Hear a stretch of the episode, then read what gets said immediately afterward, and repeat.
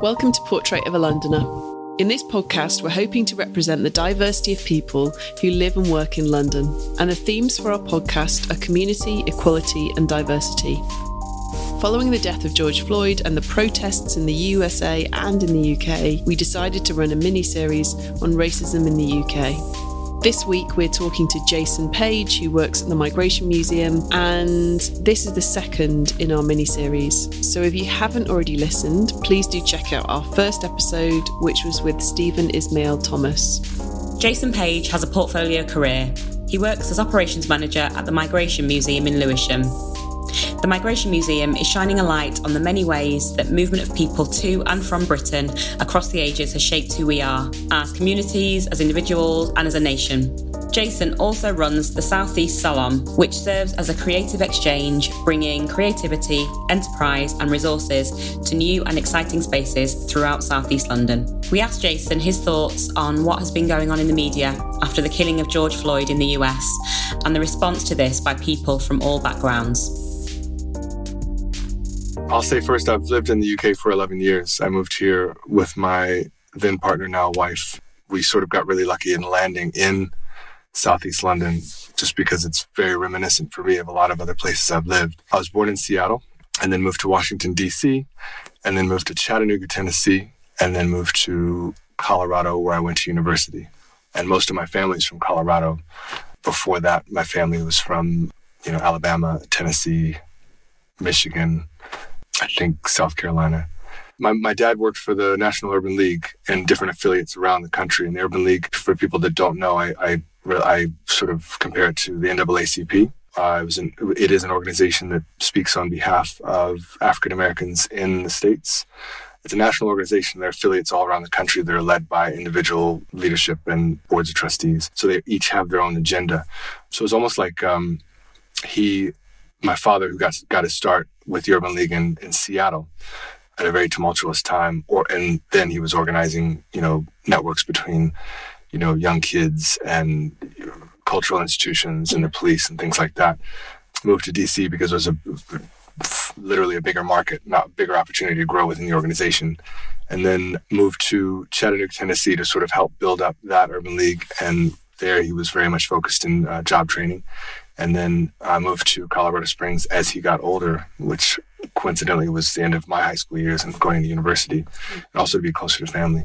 And that's where he retired. But we did move around. It was sort of a weird thing to have that history at various times, just to kind of be moving, moving house quite a bit. But mm. It was kind of it was cool because by the time I moved here, so in between there, I moved to moved to New York City, moved to Brooklyn for ten years.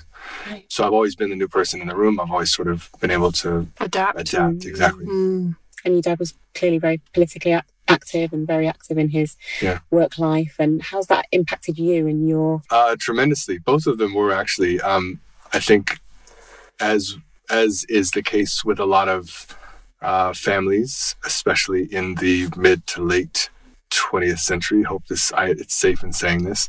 We moved around because of my father's work. So my mother was always sort of finding new things to do, whereas they both were were trained in social work, have both have advanced degrees, and so she was a teacher. She ran galleries. She ran the Girls Incorporated in Chattanooga, Tennessee, for a time, and other other businesses, other other other um, organizations.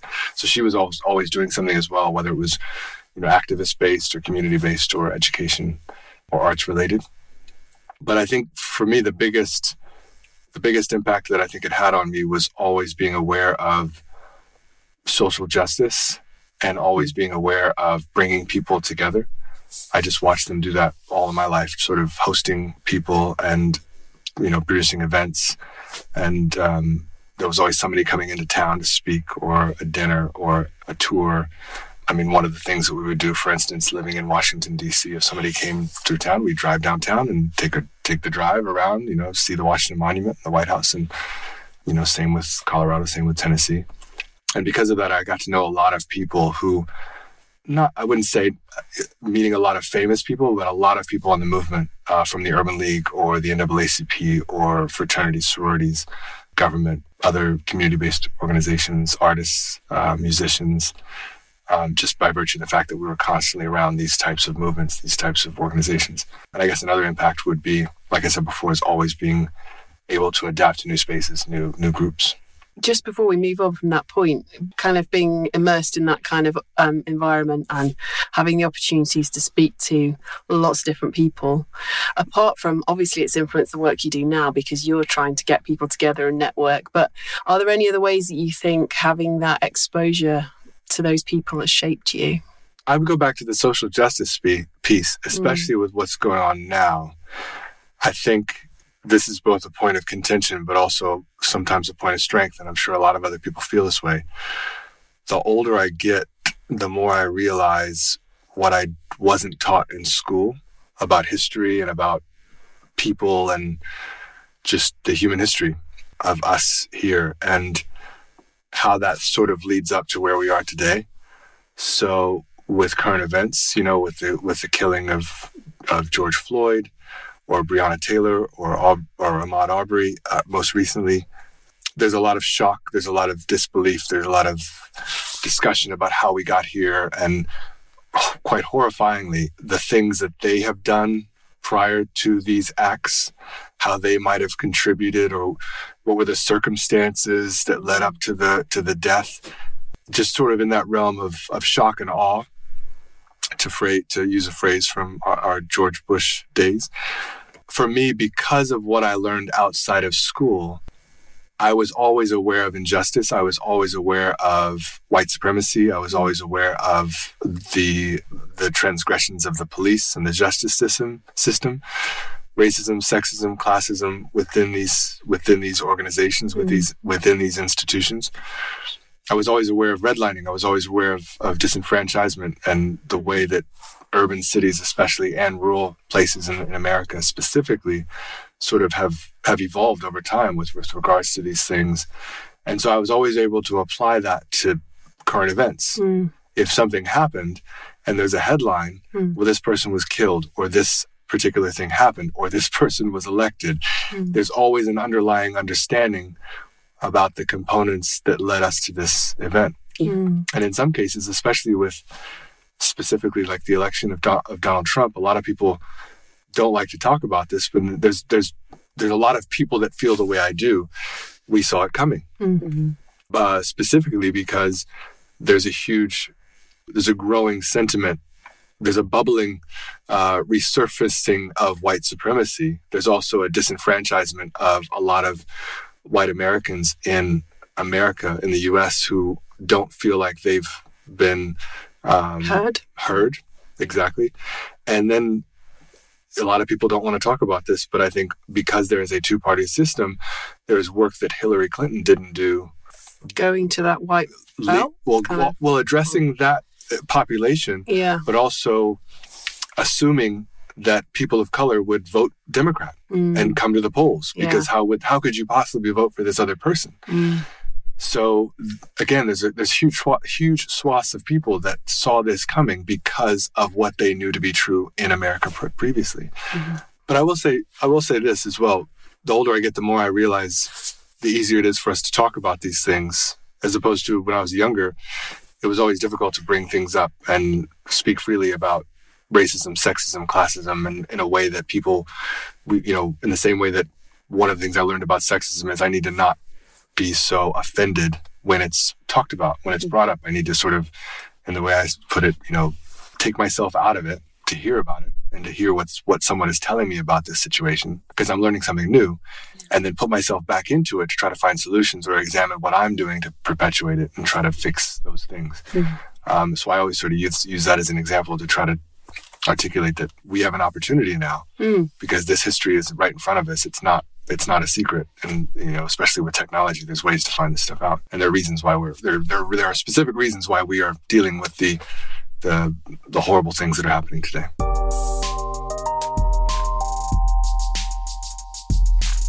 Having been to the Migration Museum uh, before lockdown, it's a great space. Tell us a bit more about the Migration Museum. So, the Migration Museum has been around for, um, I hope I don't get this wrong, for at least seven years. It has been in the Lewisham Shopping Center since February. We currently have a year lease in the Lewisham Shopping Center. And before that, they were in a place called the Workshop in Lambeth for two years. Uh, so the mu- museum, it's the museum project itself has been around for many years as projects and educational programs um, and producing exhibits that travel and programs that travel. So over the last two or three years, they've had the benefit of being in, in a location to build out exhibits and bring people into a space, a physical space, which is fantastic. Uh, I just started in February, um, coincidentally, uh, right before the locked right before the pandemic hit. We opened our doors on Valentine's Day and it was fantastic. Whereas they were having maybe five people at a, at a clip coming in the doors on a day, we we were reaching numbers of 300 and 400 a day, sometimes many more than that on the weekends, mm-hmm. just by virtue of the fact that we're in the in the in the shopping center in the mall. And so that also has its has some interesting experiences. This the migration museum itself is all about sharing stories. You know, there's there seems to be museums of this kind all over Europe, but the UK doesn't have one, and it is all about sharing stories about people coming to and from the UK. It's quite an immersive space, isn't it? So you, it, you, know, you move through rooms that. It is. Um, right now, there's an exhibit called Room to Breathe that is very immersive. As you said, it's very interactive. There's lots of different uh, stories to be told and places you can sort of open drawers and leave your stories in different places. There's a bedroom, there's a kitchen, there's a classroom, and there's a barbershop. And there's an exhibit that was slated to open this summer called Departures, which is all about people leaving the UK. So it, it explores a lot of different themes. There was a football exhibit planned. Uh, there is a football exhibit planned for the future. It's nice to be in the in the in the mall because it is a tremendously large commercial unit, which gives us a lot of room literally room to breathe and room to spread out. But also, um, the reach is fantastic. Before they were in a, in a workshop space uh, in Lambeth, they were sort of on a back road. And here we get so many people coming through the doors that are have heard about us and they want to come and visit, but a lot more that don't even know what it is and they pass by and they sort of look up at the sign and they come in and like, oh my God, this is amazing. That's me. Yeah, yeah. I was one of those people. Who started it? The woman by the name of Sophie Henderson is the executive director, and I think she and a few other people started it. She's a former barrister and worked with uh, in in immigration. Um, I think on behalf of people that were coming into the UK. It has grown tremendously, and and the again the wonderful thing is that they've been doing programs for a long time. So finding finding a, a physical space is sort of bringing all those different pieces into mm. one place. Um, where so there's a lot of you know there's an education team a great fundraising fundraiser on on staff, as well as people that build amazing exhibits. And then they do programs with other people that come in, artists that come in and, and lead programs as well. We asked Jason his thoughts on what has been going on in the media after the killing of George Floyd in the US and the response to this by people from all backgrounds. I guess the first thing I would say is it's it's a bit in, I'm I'm a bit insulated by yes there's social media and every day we we open up our phones and it's it's just it's maddening to think psychologically how we start our days by turning on our phones and looking at Twitter and Instagram and Facebook um, and what that does to us the headlines. But I would say I'm a bit insulated by being surrounded by people of like mind.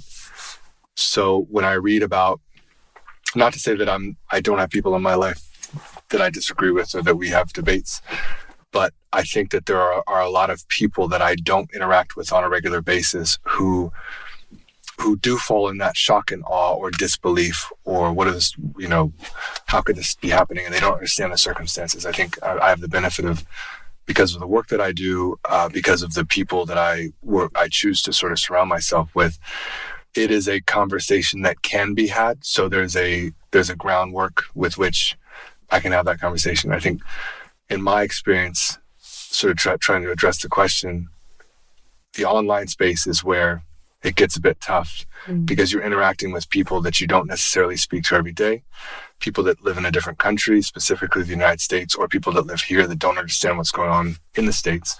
I'll give you a quick example.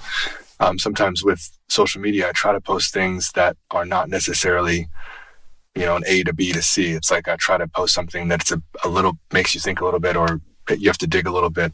If you don't know me, you might not get that reference from Seattle, DC, Chattanooga, Colorado, whatever, or Brooklyn or whatever, whatever.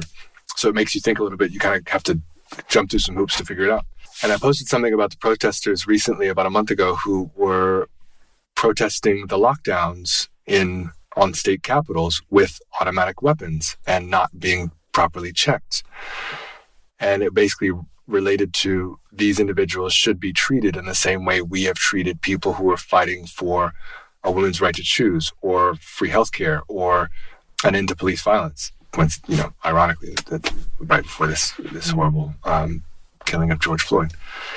And there's a there's a, a colleague of mine that posted in the comments asking for clarity fair play. If we were talking about this in person, someone could walk up and say, I don't understand what you're talking about. Can you please explain it to me? However, in the moment, because it's Facebook, I always tell my friends Facebook is not a safe space. Several other people sort of sort of jumped on it. Jumped on it. Mm-hmm. And because the topic is very volatile and we're dealing with the United States and the UK, this person is from the UK. So there were some people from the US who who responded.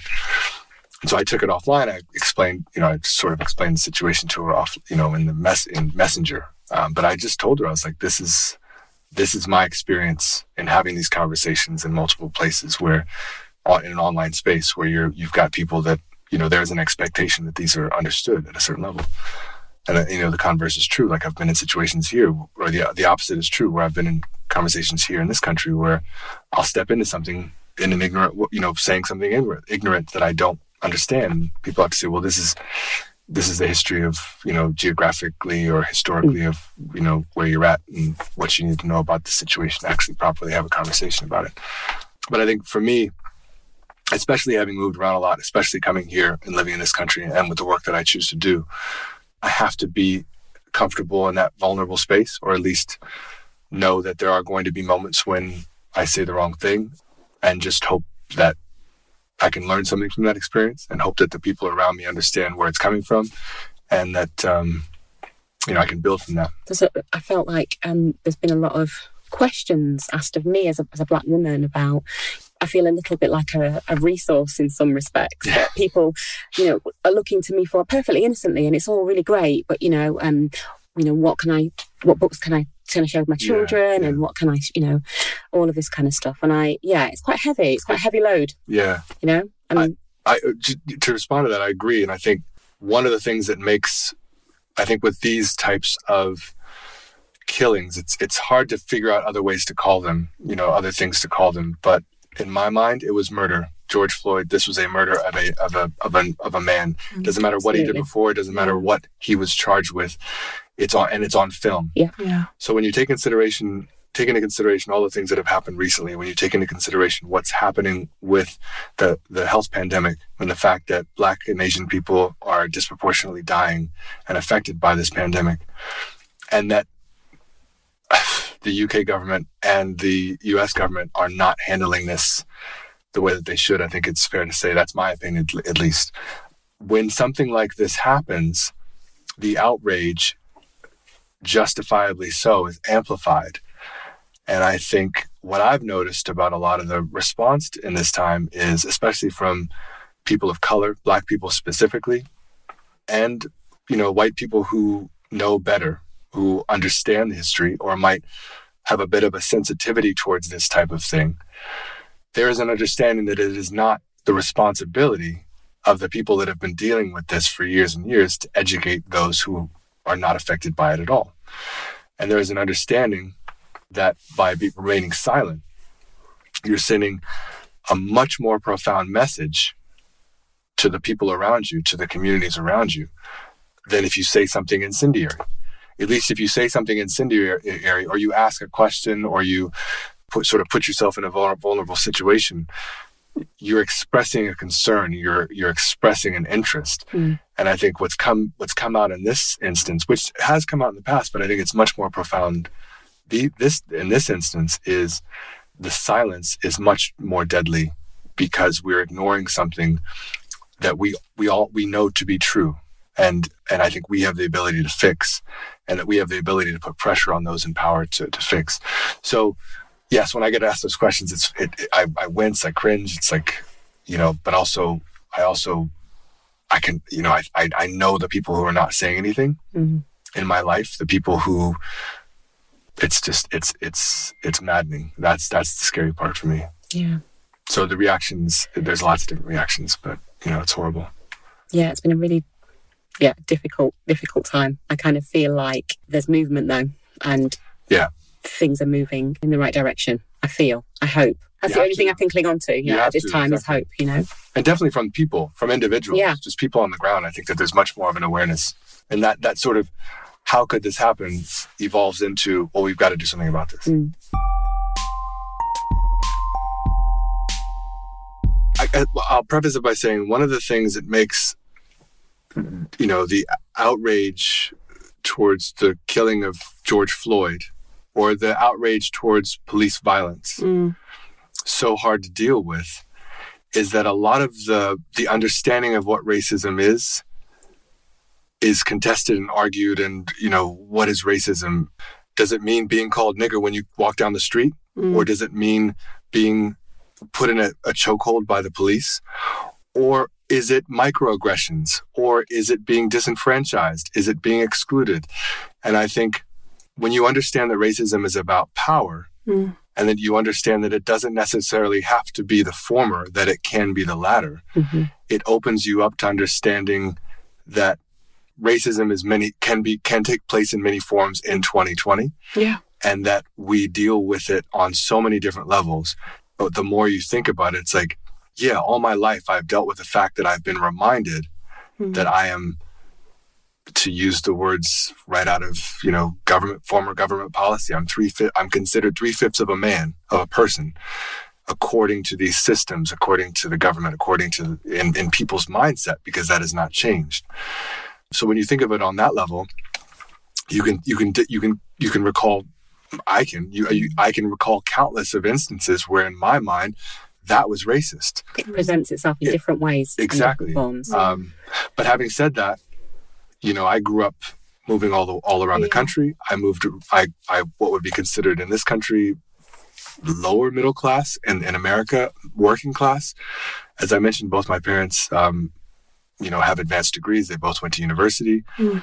I was constantly surrounded by people who were educators, artists. You know, I'm not saying that I wasn't in places and didn't experience racism with a capital R and there, there are not stories to tell. It's just that I believe I was in spaces where I was insulated from a lot of the things that that happen to a lot of other black people in America.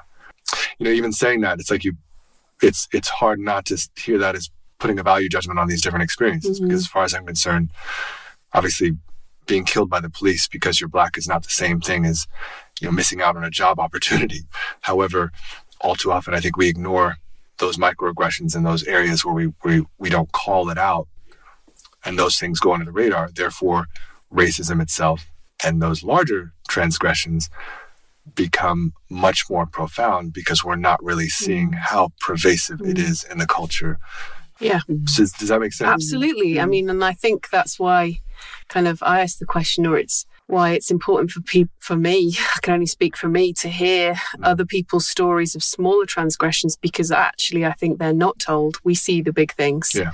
and we don't see the everyday things because people internalize them or I think probably, you know, as we talked about to cope. And so because so many of those smaller things are not reported or discussed, then it's easy for someone like me to forget there's a constant problem Mhm. because those things are not then there's a big flare up in the media every now and again and then things go quiet and it's almost like i think we need to be you know maybe, maybe it's wrong but i do think we need to be reminded of everyday racism when I was probably 10 or 11, I was hanging out at a friend's house down the road. And, you know, all I remember is he spit on me. And I went home. I told my mother, and she marched me right down to this guy's house. And we sat down with his parents. And I remember there being a conversation. I remember her being incredibly angry. And I remember her talking to me afterwards and before and, and the whole way through. I never hung out with that guy again. I probably saw him in you know in school or on the block. He lived right down the street from me, but that was it. And at, I'm in my 40s now, and I can imagine if that happened to me later in life, I probably would have reacted much more differently in the moment to him than I did then because I just didn't. At 10 years old, I didn't have the tools to, you know, you Mm. know I, it just Mm. it was so fresh, and I think that's a lot. That that also is something to be said about acts of racism. Is sometimes when something happens to you, even if you have the tools, whether it's good or bad, to react, sometimes you don't because it's just did that just happen? I can't believe that just happened. Yeah. Yeah. And then looking back, sometimes I wish I had the tools to in my 10 year old self to react differently. Mm. Um, second second uh, situation sort of happened quite a bit. I just remember quite vividly when I moved from Washington D.C. to Chattanooga, Tennessee. Now Washington D.C. is the South, but people don't really realize that. They think that it's you know this metropolitan place. It's the North, but I mean it is. I mean the United States itself is is one big plantation, but that's a conversation for another time. Mm. I remember getting reactions from people about my sort of place in for lack of a better word society. So a lot of the kids that i went to school with this is fourth grade year four they were asking oh did you you know did you did you did you apply to go to school here? Like what you know? I just remember questions like that coming from some from some of the white students was it quite a mixed school no, thank okay. you for that's a good question. Okay. It was not. That particular school was a private school, so I was surrounded by white kids. I was one of very few white kids, and it was uh, one of very few black kids in a, in a mostly white school in Chattanooga, Tennessee, in the mid '80s, and so it was a very, very um, segregated mm. city, very segregated environment. So, but I was that was new to me because when I lived in Washington, D.C., it was a rather diverse neighborhood. I lived inside the district and I was a part of, I went to a public school and, you know, all the way through the third grade. And it was a very, you know, mixed environment, yeah. except for Brendan, who spit on me when I was 10 years old. Yeah. So that was very strange. Again, not knowing how to handle it, not really knowing how to swiftly respond. Yeah. Um, and the last, which I, I can only call it racism because I, I honestly doubt that this man would have done this to anybody else. I was at a museum in, sorry, a gallery, a very large gallery in central London with my daughter. And we were lucky enough to be in the VIP, the members lounge. Uh, we've got a membership to this gallery and we were, we were there and having a wonderful time, my daughter and I. We've been there before, you know, it's a normal thing.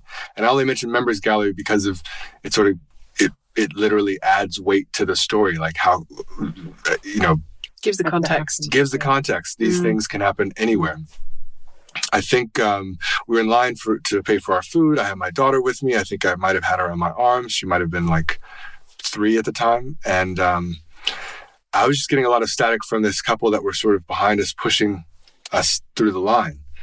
And in these moments, I think because of this form of micro microaggression, this form of like tension that you have with, in this case, an older white man. Also, for the fact that I, I, I suppose I don't look my age, but I'm a grown man. I'm 46 years old. At the time, I was 45. You know, I'm there with my daughter, who's three years old. She's in my arms, and we're having words about personal space.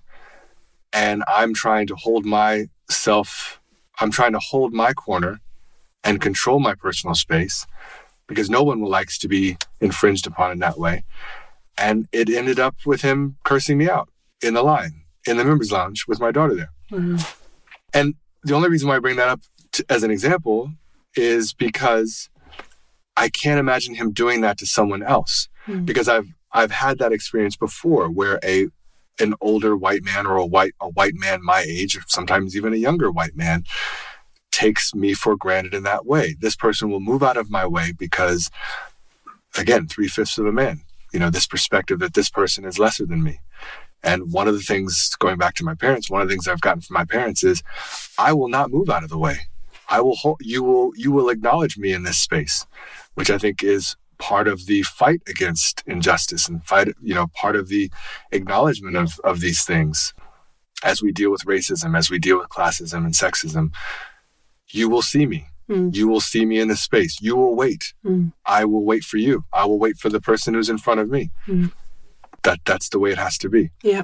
Um, and all too often we we sort of if we're in situations where we feel oppressed or put upon, we will we will our bodies will shrink we'll, we'll move out of the way we will do something to defer to another person because of power and i think we have to teach ourselves to stand up for ourselves mm. i suppose that comes with education and that's yeah. you know what you had from your parents and how they've raised you yeah. you know not an awful lot of people would feel comfortable being able to challenge in that way and yeah. that's the so yeah great role models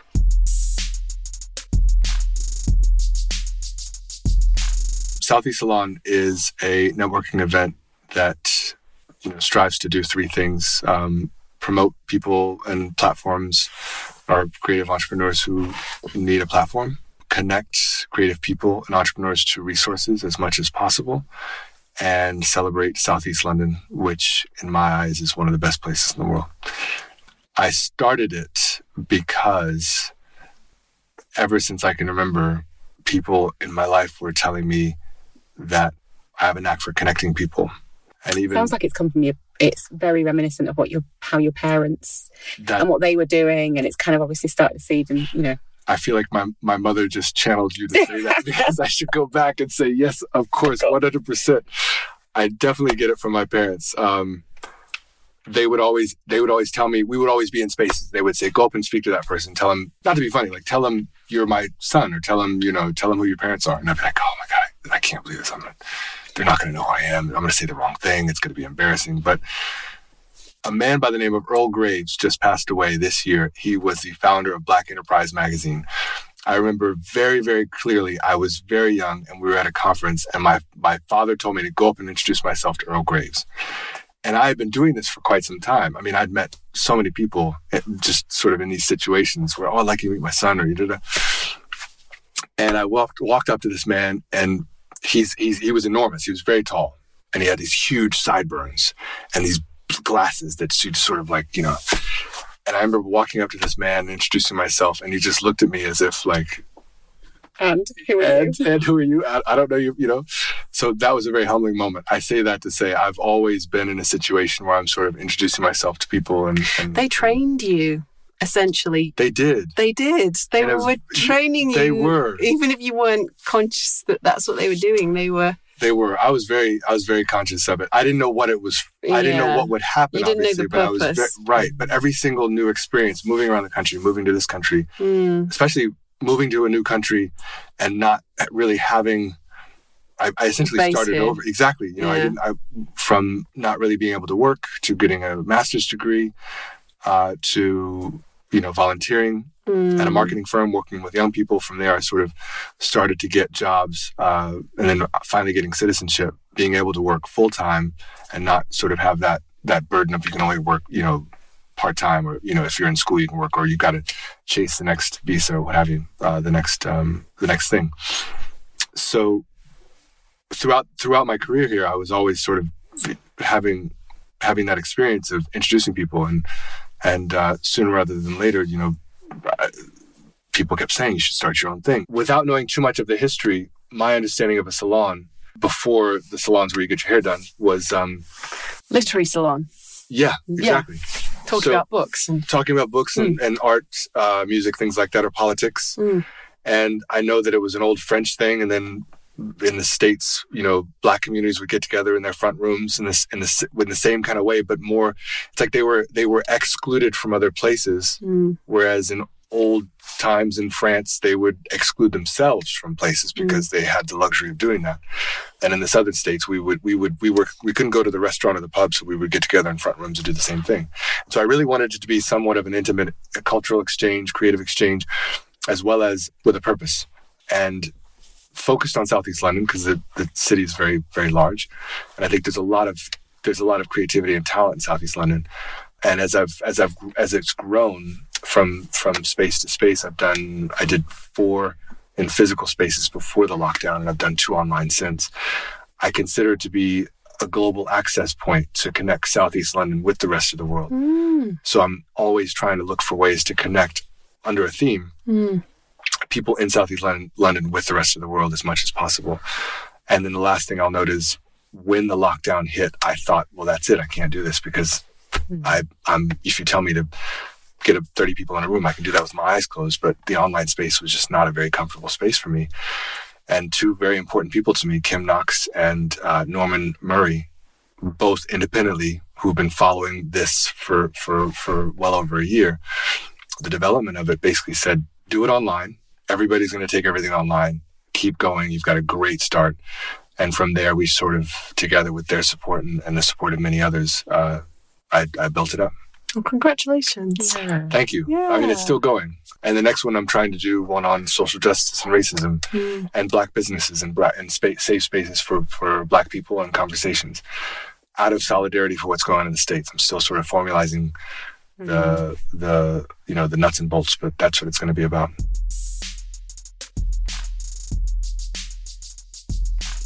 I think to put a point on it, I think we're in very volatile times, but we're, I don't know if it's going to get better before it gets worse with what's happening around the world, specifically, specifically in the United States. But we've got so much technology and people are connected in ways that we haven't been ever before. And I think all we can do is to use the, pri- the privilege and the power that we have and the platforms that we have to do the best that we can to bring people together, to build bridges. There's so many divisions and it's very scary. It's a very scary time. And I think what I try to do, and this is sort of the, the thinking behind the next salon that I'm going to do, is just to find ways to create safe spaces, find ways to empower people that are not empowered, find ways to speak truth to power, and tell the story and let people tell their own story and be clear about history because I truly believe that the people who are on the fence or the people that don't understand or are in disbelief, once they realize the components and the ingredients of how we've gotten to this point, mm-hmm. that we have no choice but to fight for the people who are suffering. Yeah. We have no choice but to change the things that we're doing, Yeah. whether that's divesting from certain corp- corporations that are are doing us harm or voting a certain way or getting out into the streets or just speaking to other people or just you know starting a podcast or starting Yeah. an event Yeah. or starting a business Okay. so it's about using your platform using your power And keeping those conversations going. keeping those conversations going 100% mm. Thank you so much. Thank, Thank you for having me. Thank you. It was really interesting to talk to Jason about his experiences of racism, and in particular when he spoke about microaggressions. It's something I've definitely experienced, and I think I've become better at calling it out and challenging it as I've got older. But I know that in the past I might have questioned or second guessed whether something was racism simply because it's done in such a subtle way. It was also really interesting to hear about how the work that his parents did with the National Urban League and how they were very much connected to that movement and it, how it shaped his own political thinking and in some ways shaped the work that he's doing now, the Southeast Salon, connecting creatives and bringing people together. It was insightful to hear Jason's personal story.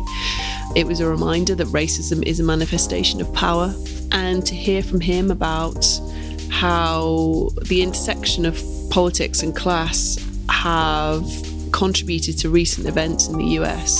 It was also interesting to hear about how growing up in an atmosphere of activism and being exposed to political debates has, in his own words, insulated him from a certain extent because he has a strong sense of self worth and he feels able to hold his space. And it's really encouraging that he now wants to pay forward this home education that he received and to help empower other people.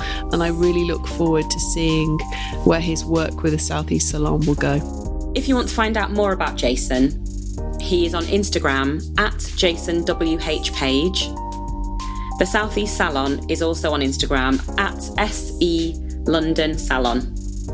You can find out more about the Migration Museum at www.migrationmuseum.org. If you're a new listener to Portrait of a Londoner, we'd love to hear from you. Please join the conversation by visiting us on Instagram, Facebook, or Twitter. Or you can email us, and our email address is portraitofaLondoner at gmail.com. Please rate, review, and subscribe to our podcast. And thank you for listening.